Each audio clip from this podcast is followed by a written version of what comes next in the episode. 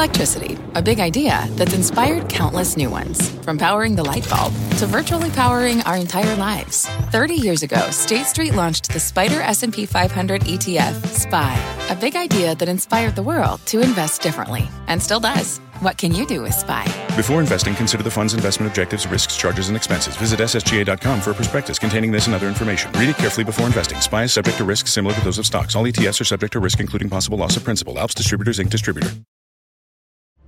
I'm Scott Wapner, and you're listening to CNBC's Halftime Report, the podcast, the most profitable hour of the trading day. We record this live weekdays at 12 Eastern. Listen in. Sarah, thank you very much. Welcome to the Halftime Report. I'm Scott Wapner, front and center this hour. The countdown to the Fed decision just two hours away now. Another rate hike widely expected, but it's the road ahead that matters more to your money and this market. We discuss and we debate what's likely to happen and what it means for the hour today. Bryn Talkington, Steve Weiss, Joe Terranova, and Jim Lebenthal show you what the market is doing two hours before this decision. Not much. We're in a holding pattern, obviously, wanting to hear what uh, the Fed does, what Jay Powell says, the chairman. Uh, shortly after that, Joe, uh, Johnny Fine, Goldman Sachs, was on a short time ago, said it's the most important Fed meeting in a decade, that we're going to be hanging on every single word. We're going to be hanging on the Fed chair's tone.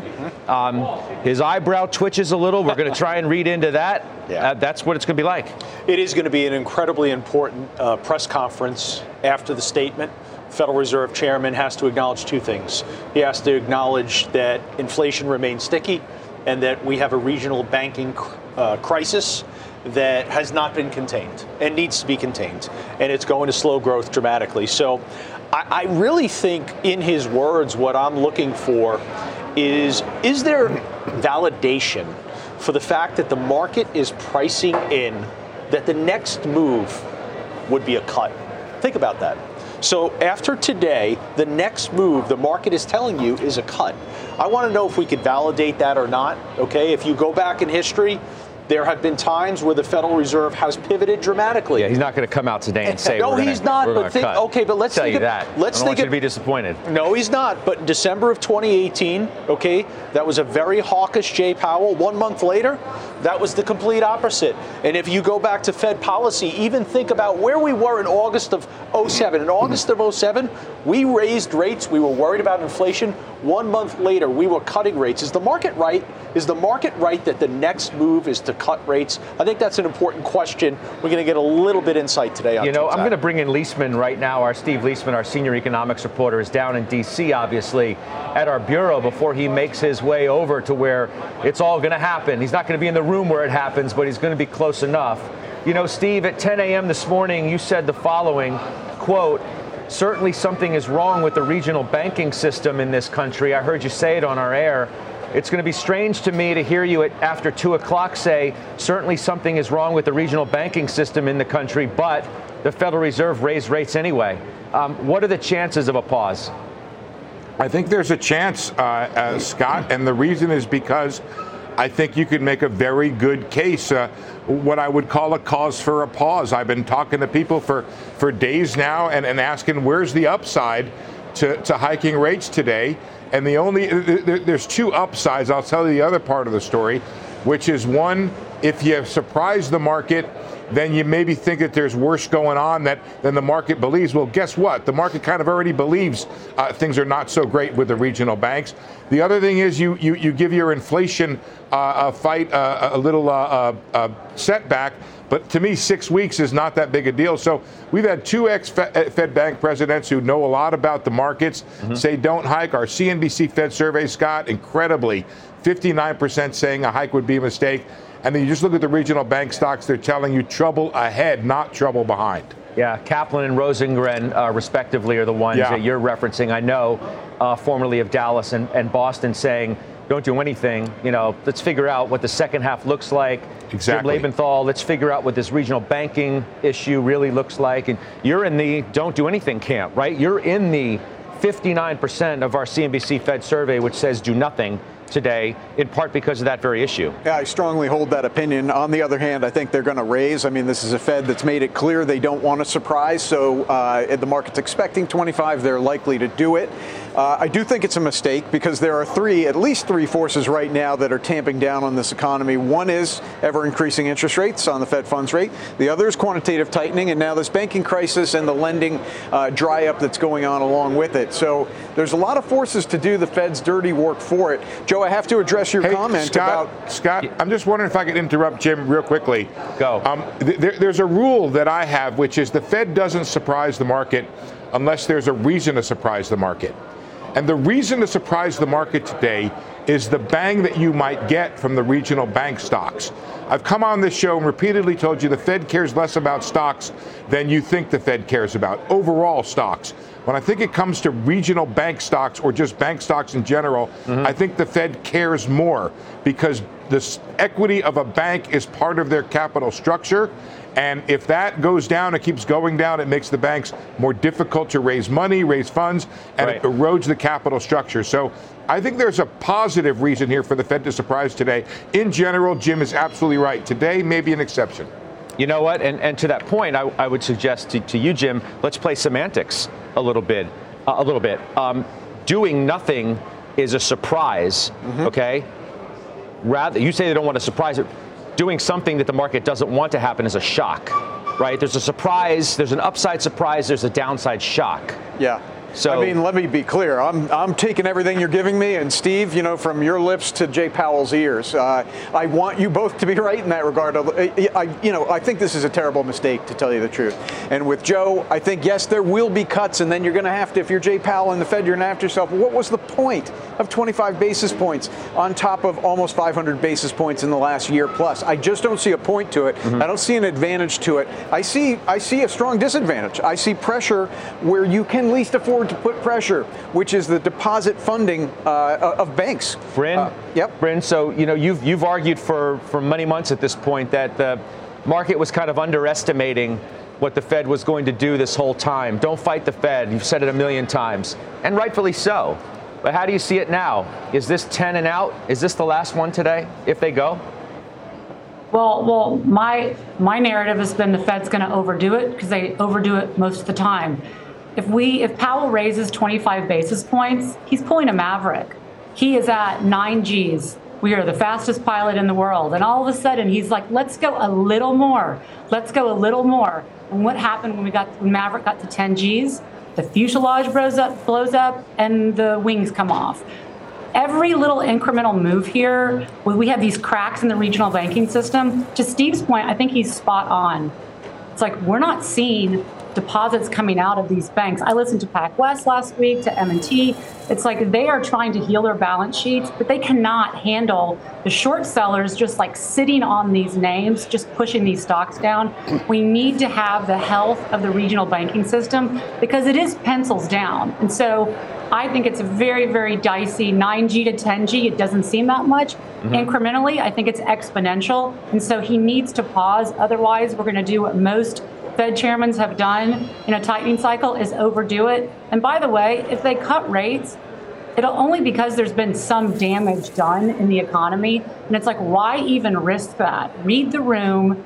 Things are slowing down. It's pencils down at the regional banks, which, as we all know, are mm-hmm. just like the grease in the economy. We need to have a strong lending. And then, you know, nothing to do with the Fed. We haven't even talked about the nonsense of the debt ceiling, right? right so there's right, just right. like so much for the market just to be anxious about. And so I think pause, wait, read up, read, read the room, please, for, for, for once. The room, Weiss, is three bank failures since March. Um, you've got the view from uh, out in Milken as that conference wraps up. It's good to have you with us uh, from out there. So, what's your view here? Uh, less than two hours away now, Steve. Yeah, so talking to a lot of people out here, obviously, uh, spending time with some CEOs, getting a sense of what they're thinking about the economy.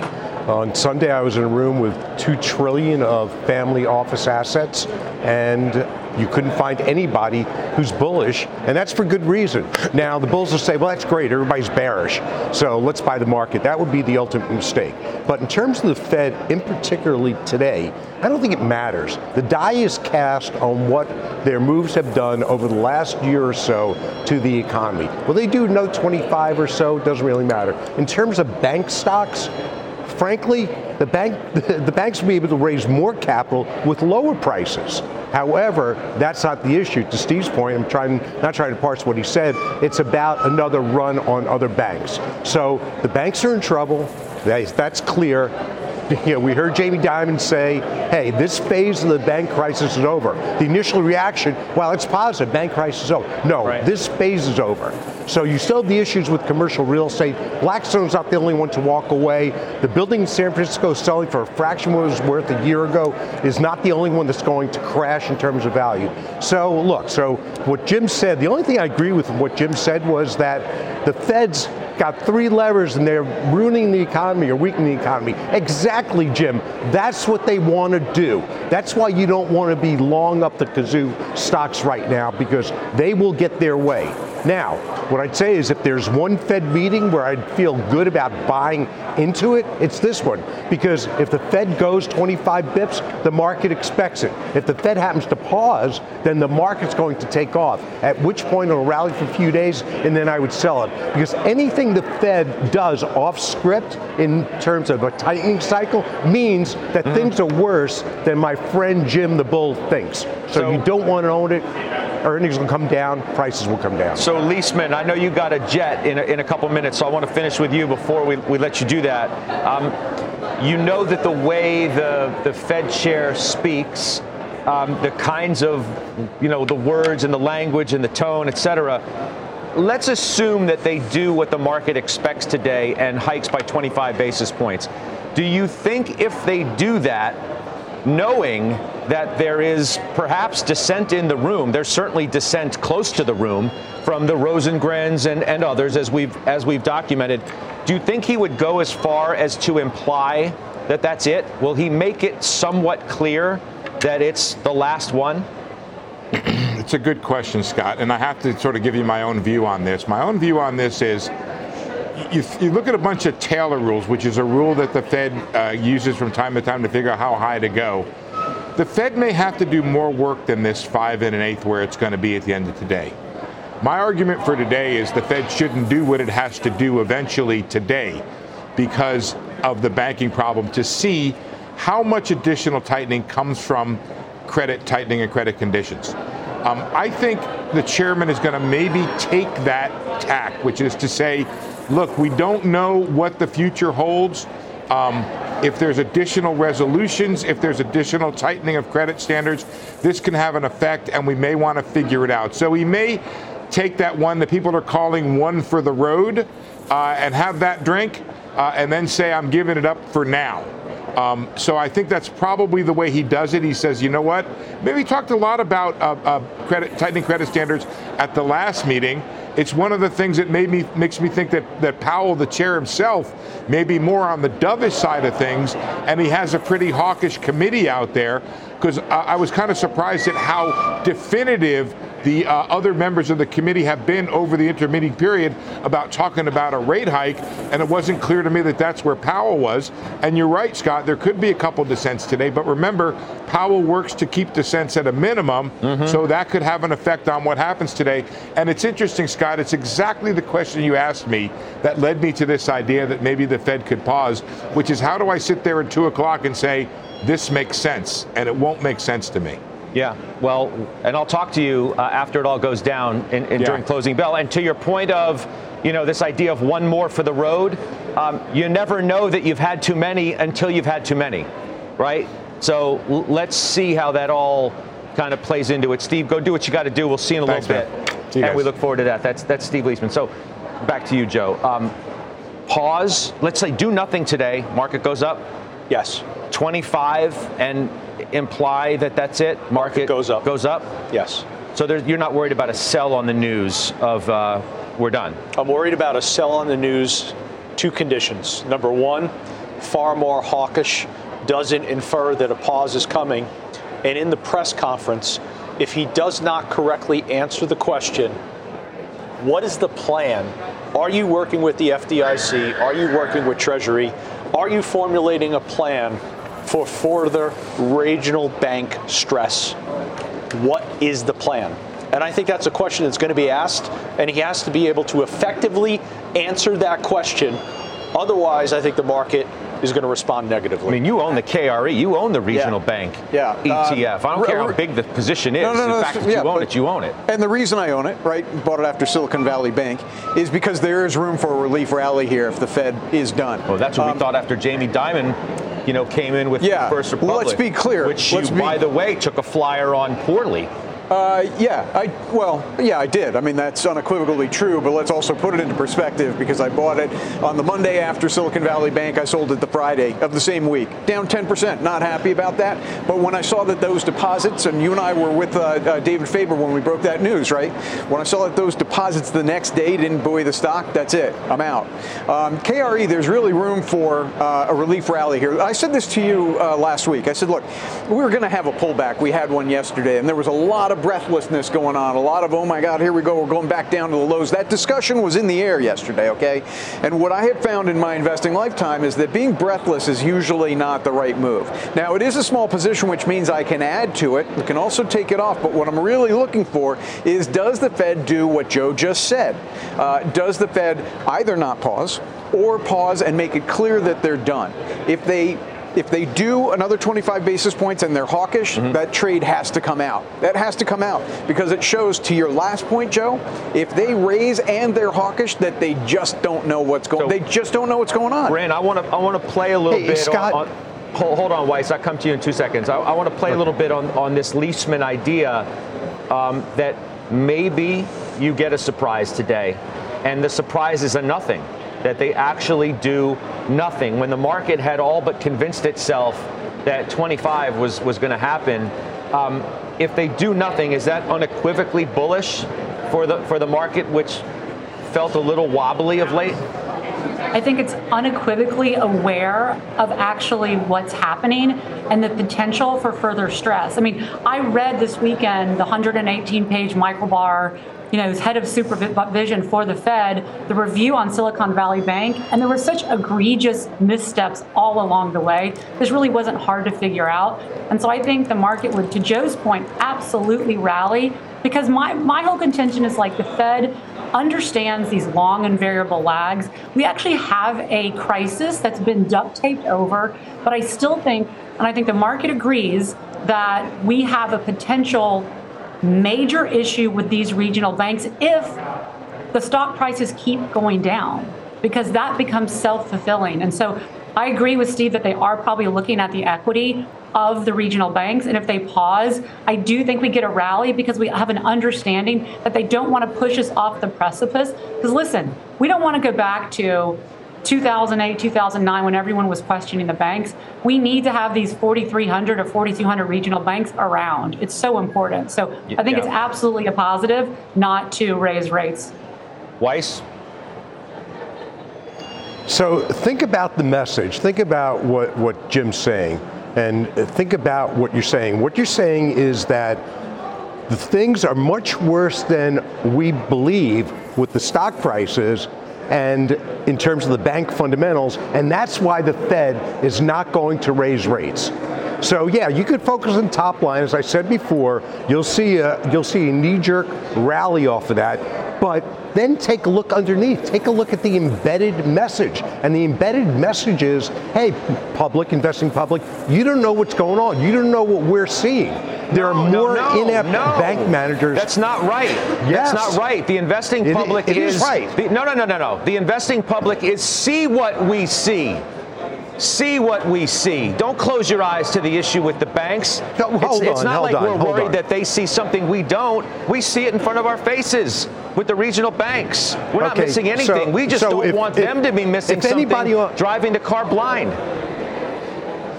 Okay, so if anybody on the set there or Bryn thinks that they're a better bank examiner than the Fed, that it's the investing public leading the Fed, then you raise your Oh. hand, including you, Scott. Okay, I'd um, say no. I'd say the Fed's seeing the Then- then we're fundamentals really and saying things right, are right, right. worse.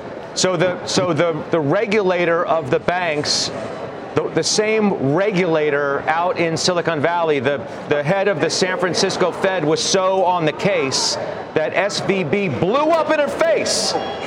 Blew up in her face. I, I'd say, I'd say submit your resume for their job, Scott. You know more than them. You no, submit no, your I- resume. I obviously don't. It wasn't that apparent. I obviously don't, but to it suggest wasn't that that they're the last word on everything, I think is misguided. You know what? They are the last word. They may be the wrong word, but they are the last word. So that's what you have to pay attention to. And if they think things are bad, that's what you got to focus on, right? And maybe the reality will come out differently in six or nine months, but there's going to be a lot of pain in between. So you can fight the Fed. What you're saying says fight the Fed, because I know better. They know better de facto. The, I mean, the bond market's fighting the Fed. Yeah, uh, Steve, do you think that they've handled this well, the banking crisis? Do you think that they have a plan? Do you think that even if we get a regional bank stock rally today, it's not going to immediately fail within a couple of days? I, I don't see exactly where the effectiveness has been in Joe, their I that. policy responding. Well, that, that, that's why Jim's trade makes absolutely zero sense, being long and waiting for a relief rally. Right, You know, it- because now you're underwater. Well, there's it. a little more Now you're than that. underwater. There's a little Well, more to hold that, on. That's what you said. Yeah, But, no, but, but, but- if the Fed it- Hold on, pauses, Weiss, you finish. Weiss finish. Hold on, Jim, I'll- Jim.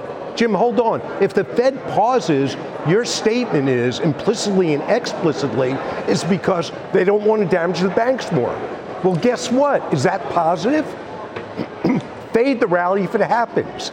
Okay, Steve, thank you. Your point is clear. Let me make my point clearer because it's more than just a relief rally, and I've said this multiple times over the last few weeks. There's a tug of war going on with the regional banks between what's impacting their earnings, namely higher funding costs and regulatory costs, and the fact that their prices have come down now meaningfully, meaningfully below book value at a time that the 10 year has declined by about 80 basis points from the height of the crisis a month ago, which actually helps their balance sheet. So it's this tug of war between earnings and book value. I bought the KRE after Silicon Valley Bank when the damage had been done. Okay, so it's not just what the Fed's doing. Now, to the Fed, and to your point that they're the last word and that they're the gospel written in the sky, I completely disagree. I'm going to echo what Joe said, and I'm going to give you the episodes of Star Wars as written by the Fed. You go back to 2018, we're a long way from the neutral rate. No, you aren't. As Joe pointed out, a month or two later, they're cutting rates. Then we get back to we're not even thinking about thinking about raising rates. To we're going to let inflation run hot. too. it's transitory. And I'm sure I've lost a couple of episodes in there, but the idea that this Fed knows what they're doing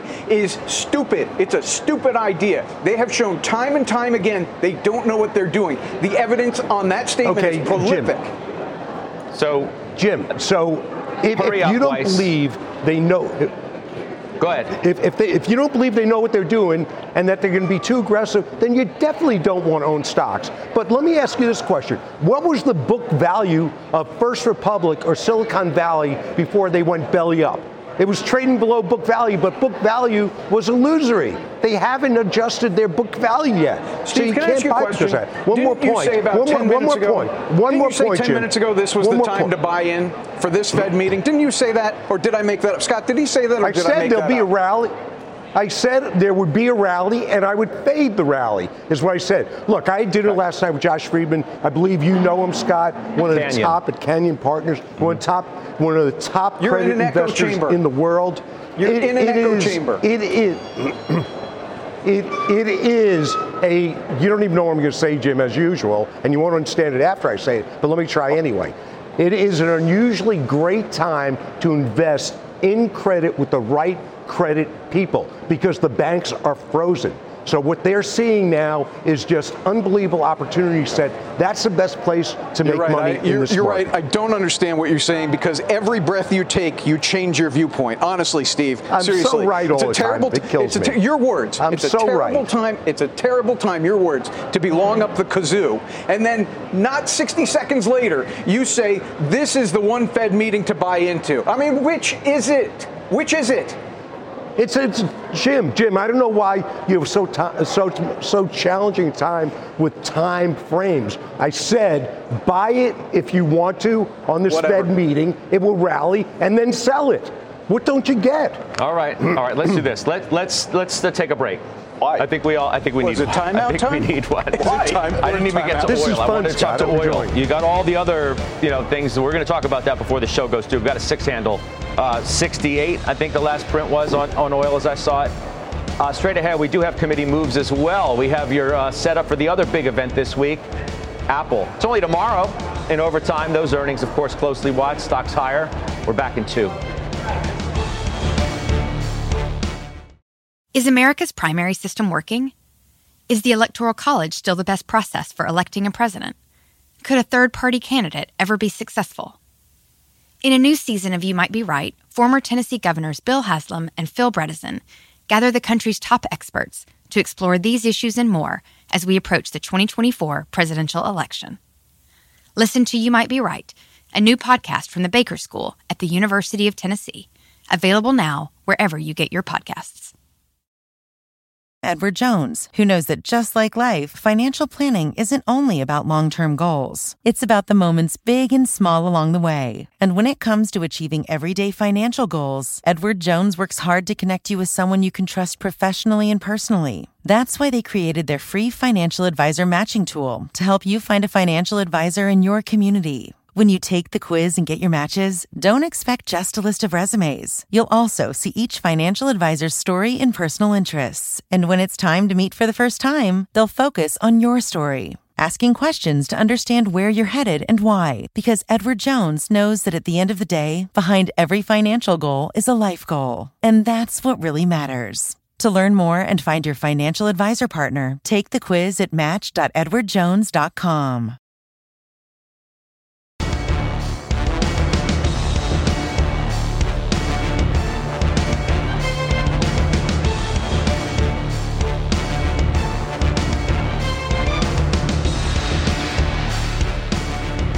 right, you saw the Dow uh, still modestly in the red. Everything else, though, is in the green right now. Steve Weiss, so we're just in the middle of a feisty debate over what to do in this market, and yet you you bought Uber.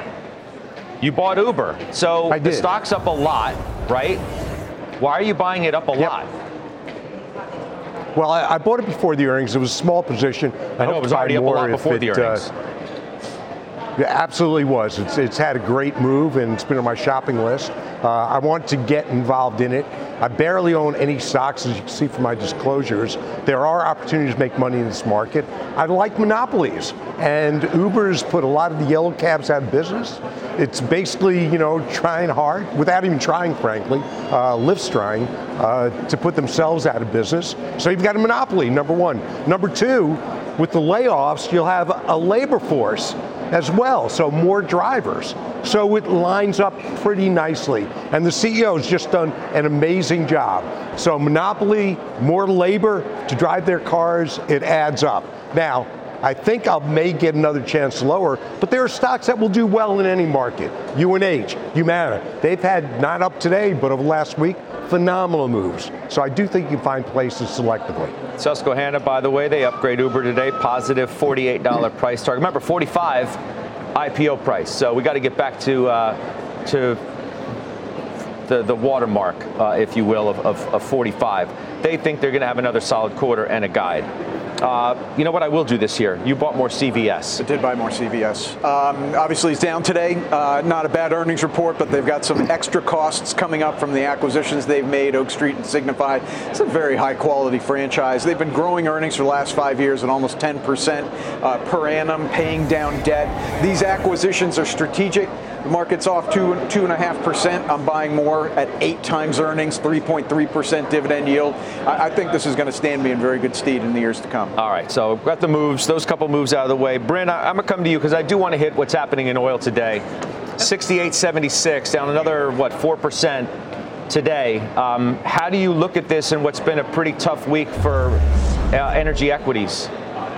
Uh, this is a March 10th redo, right? The energy stocks and regional banks are, are hyper correlated right now. And so, as the weakness from the regional banks, which really are the, the grease in the U.S. economy, you know, people are speculating, well, this means a hard landing because the regional banks will be pencils down and therefore hard landing, you sell oil. So I think from a financial trade, I totally get it.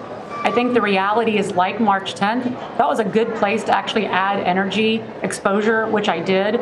I think that what people are missing is number one, uh, the Biden administration, I think, just drained another two million out of the SPR. We also have the OPEC cuts.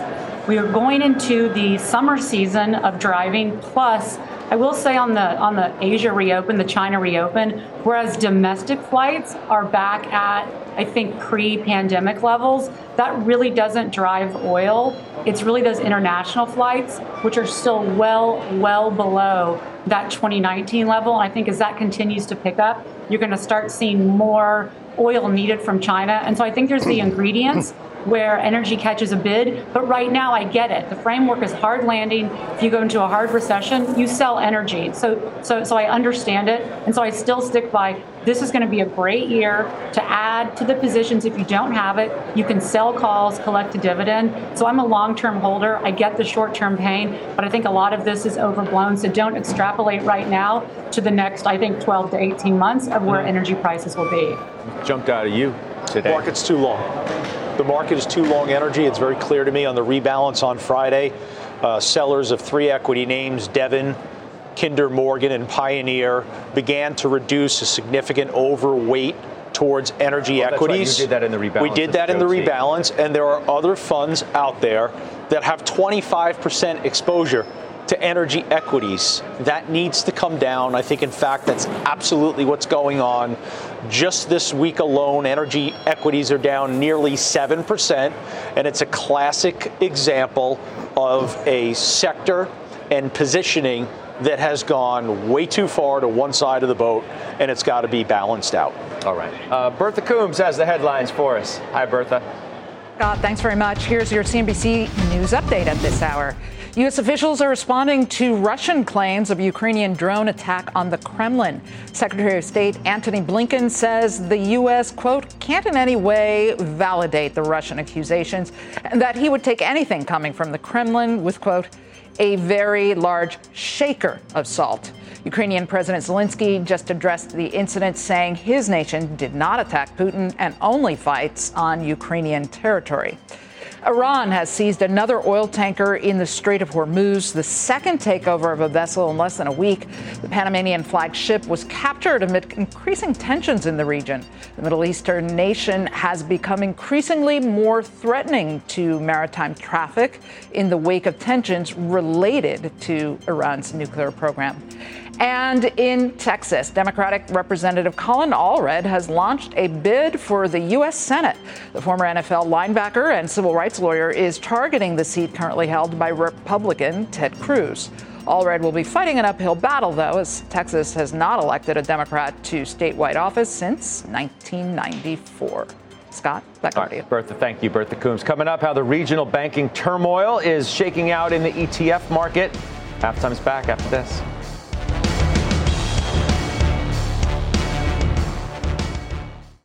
Is America's primary system working? Is the Electoral College still the best process for electing a president? Could a third party candidate ever be successful? In a new season of You Might Be Right, former Tennessee governors Bill Haslam and Phil Bredesen gather the country's top experts to explore these issues and more as we approach the 2024 presidential election. Listen to You Might Be Right, a new podcast from the Baker School at the University of Tennessee, available now wherever you get your podcasts.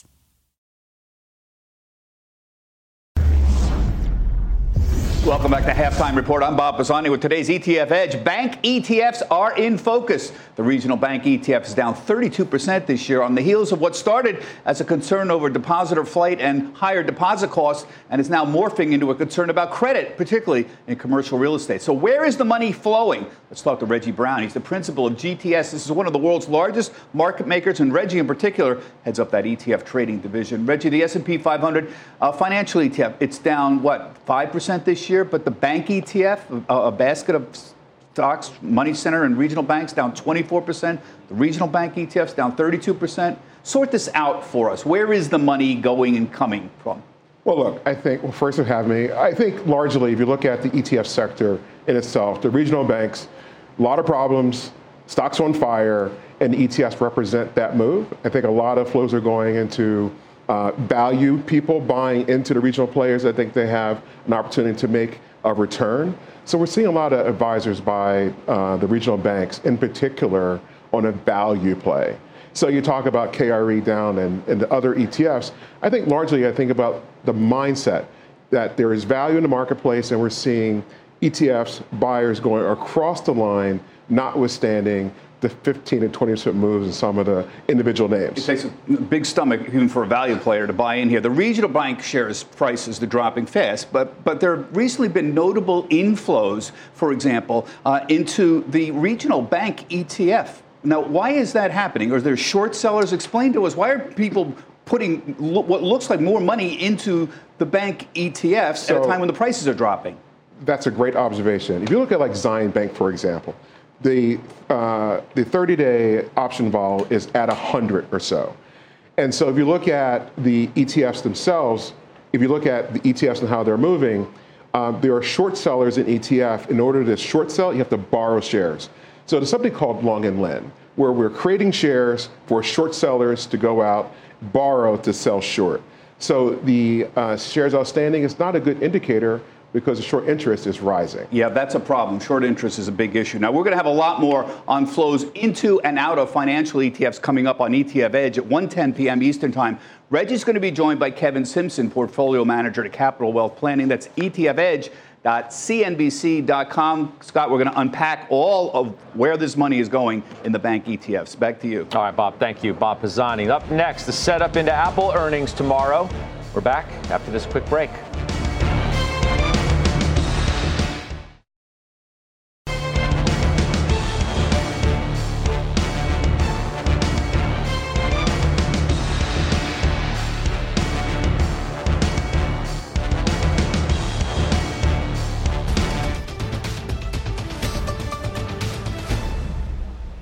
And welcome back. I'm Eamon Javers in Washington. Uh, some breaking news here regarding Jamie Dimon. A source familiar with the situation tells me uh, that Jamie Dimon will be deposed uh, in the ongoing Jeffrey Epstein suit on May 26th and possibly May 27th. The date had been a little bit in flux as they tried to schedule this. Uh, what we know from the court so far is that in this case, uh, Jamie Dimon will be deposed uh, by the lawyers who are suing JP Morgan, alleging that JP Morgan uh, allowed uh, Jeffrey Epstein to continue his nefarious activities as a client of the bank. Jamie Dimon was told to set aside two days for the deposition. On the first day, the plaintiffs will depose Mr. Dimon for a con- combined total of five hours.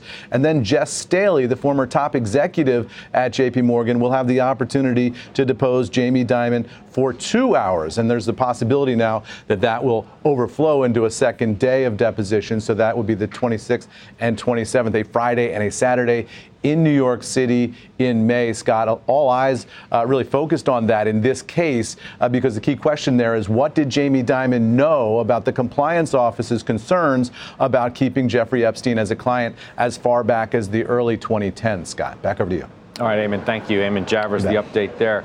All right, let's talk some Apple. Uh, overtime tomorrow, obviously, uh, one of the other big events this week that's uh, going to be getting a lot of play, Joe, tomorrow. You recently added it back in the rebalance. Correct. What do we think now?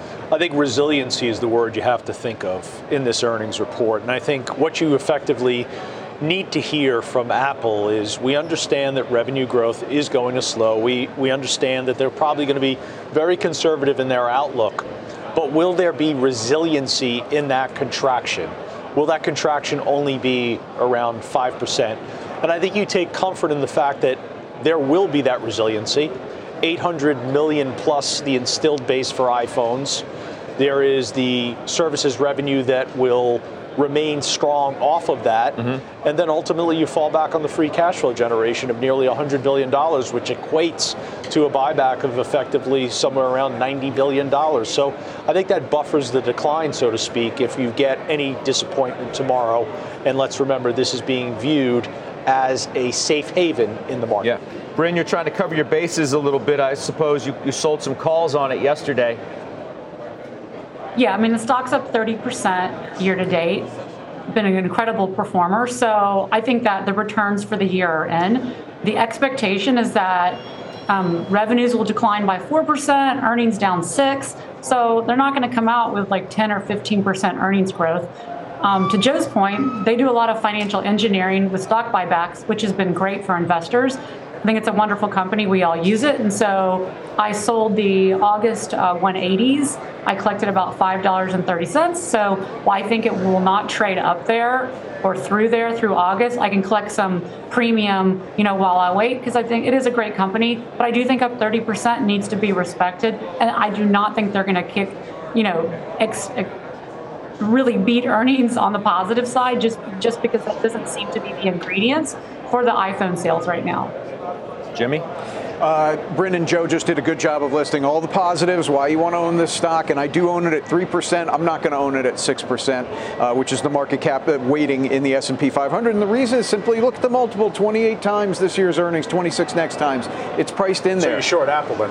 I, I hate that. I know why you're saying it, but I hate that discussion. I'm long 3%. Yes, I'm under the market Is cap it set up for a fall?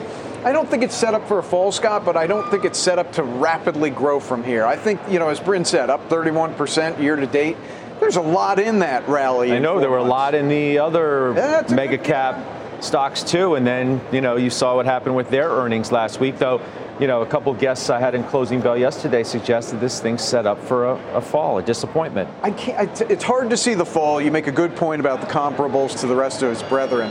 I think it's going to do fine through the rest of the year, but if the stock is up 7 8% through the rest of the year, people are going to think like that's a terrible year. It's actually not bad. I think that's what you'll get, but I think you'll get better growth outside of Apple. I, I don't think you could be surprised if there is a disappointment and a negative reaction tomorrow. It's where does where does it go from there? And there's there's enough uh, Uh, of a case to be made from the capital allocation and strong fundamentals that the downside would be protected. Yep. All right, up next, Mike Santoli is with us with his midday word.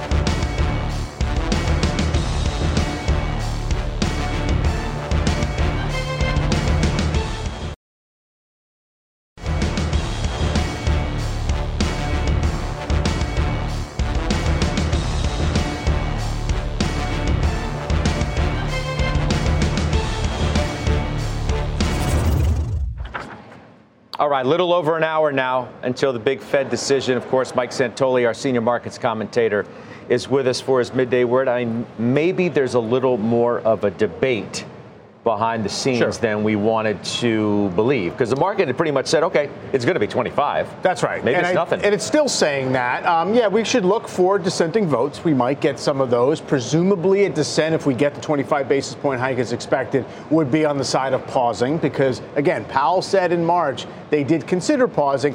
If I look at all the market vital signs that would convey to the Fed that we're at some critical point where another quarter point is going to actually tip things into crisis mode in the banking system, I'm not really seeing that. Right? even, even with the regionals? Well, Forget you, today. You see the stock prices doing what they're doing. Yes, absolutely. But if I look at things like mortgage-backed security spreads, they're elevated. They've been elevated for a while. The banks are selling and they're not buying longer-term mortgage debt. But those spreads were higher in October of last year, and, and they hiked again in, in early November. Uh, so Treasury market volatility, it's again elevated, but nothing compared to where it was most of last year when they were hiking every single meeting. So I, I think it's it's still arguably a close call. If inflation were where it, where it is, they clearly, and if you hadn't massaged market expectations to the point where we kind of priced it in, here we are. I'm wondering how vociferous Powell's going to be about talking the market off of the rate cut projections for Mm. the latter part of the year. Because Yeah. that's just history and probabilities. It's not about a real forecast of rate cuts. It's about historically when they stop, when they pause, it's like five months on average till the first cut. That's just the way the market. This is the way it goes, right? I mean, either they've gone too far, the economy responds, Yeah. or whatever, uh, or we have downside risks to the economy or, or financial conditions, and then it's an emergency. and We'll see a little bit later. That's Mike Santoli. By the way, don't miss our CNBC special programming of Berkshire Hathaway's annual shareholder meeting this Saturday. Mike, along with Becky Quick, are going to be live in Omaha. Starts 10 a.m. Eastern Time. Don't miss that. And stay with us. We do have more of the day's biggest movers coming up. Dow is, uh, well, it's higher by about 22. Back after this.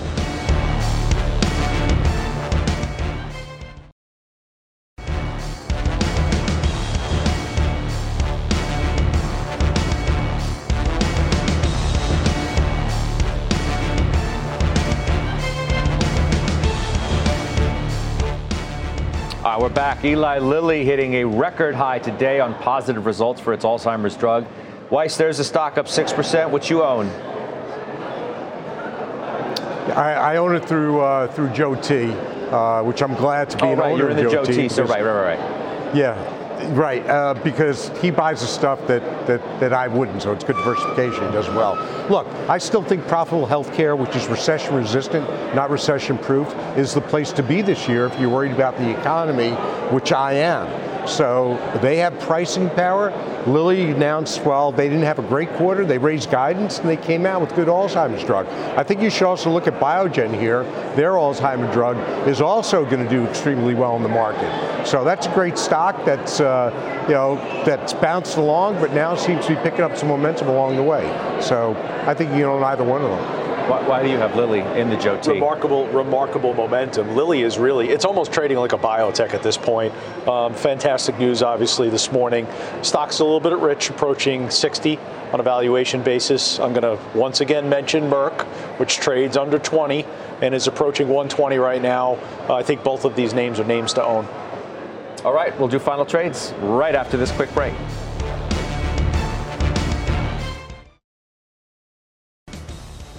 Well, we have a big closing bell coming up, obviously, after the Fed decision, after the chair finishes his remarks.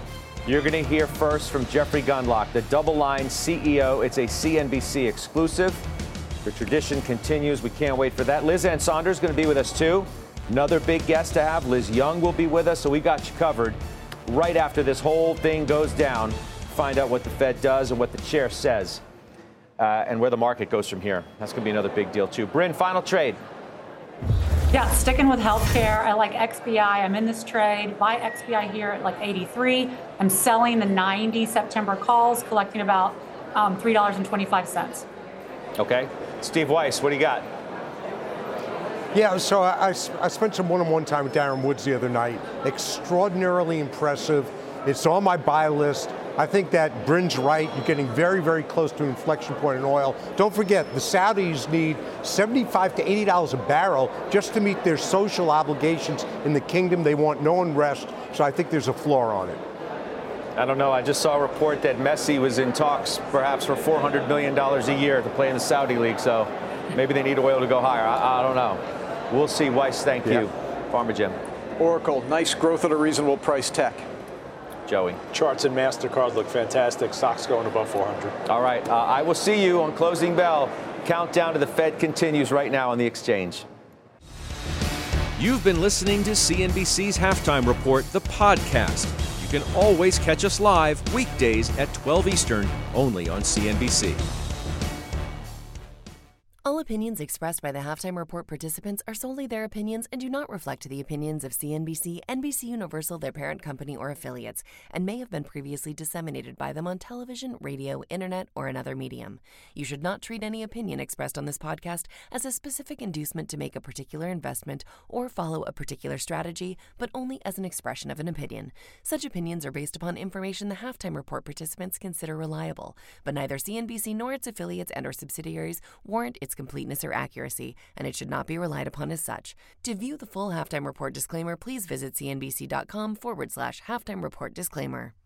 You might be right. It's simple, but something you almost never hear in politics today, with each side more concerned about scoring political points than solving problems. I'm Bill Haslam, a Republican. And I'm Phil Bredesen, a Democrat. We're former Tennessee governors, and we invite you to listen to our podcast, You Might Be Right. Join us and guests like Al Gore, Paul Ryan, Judy Woodruff, as we take on important issues facing our country. Listen and subscribe to You Might Be Right, a new podcast from the Baker School at the University of Tennessee.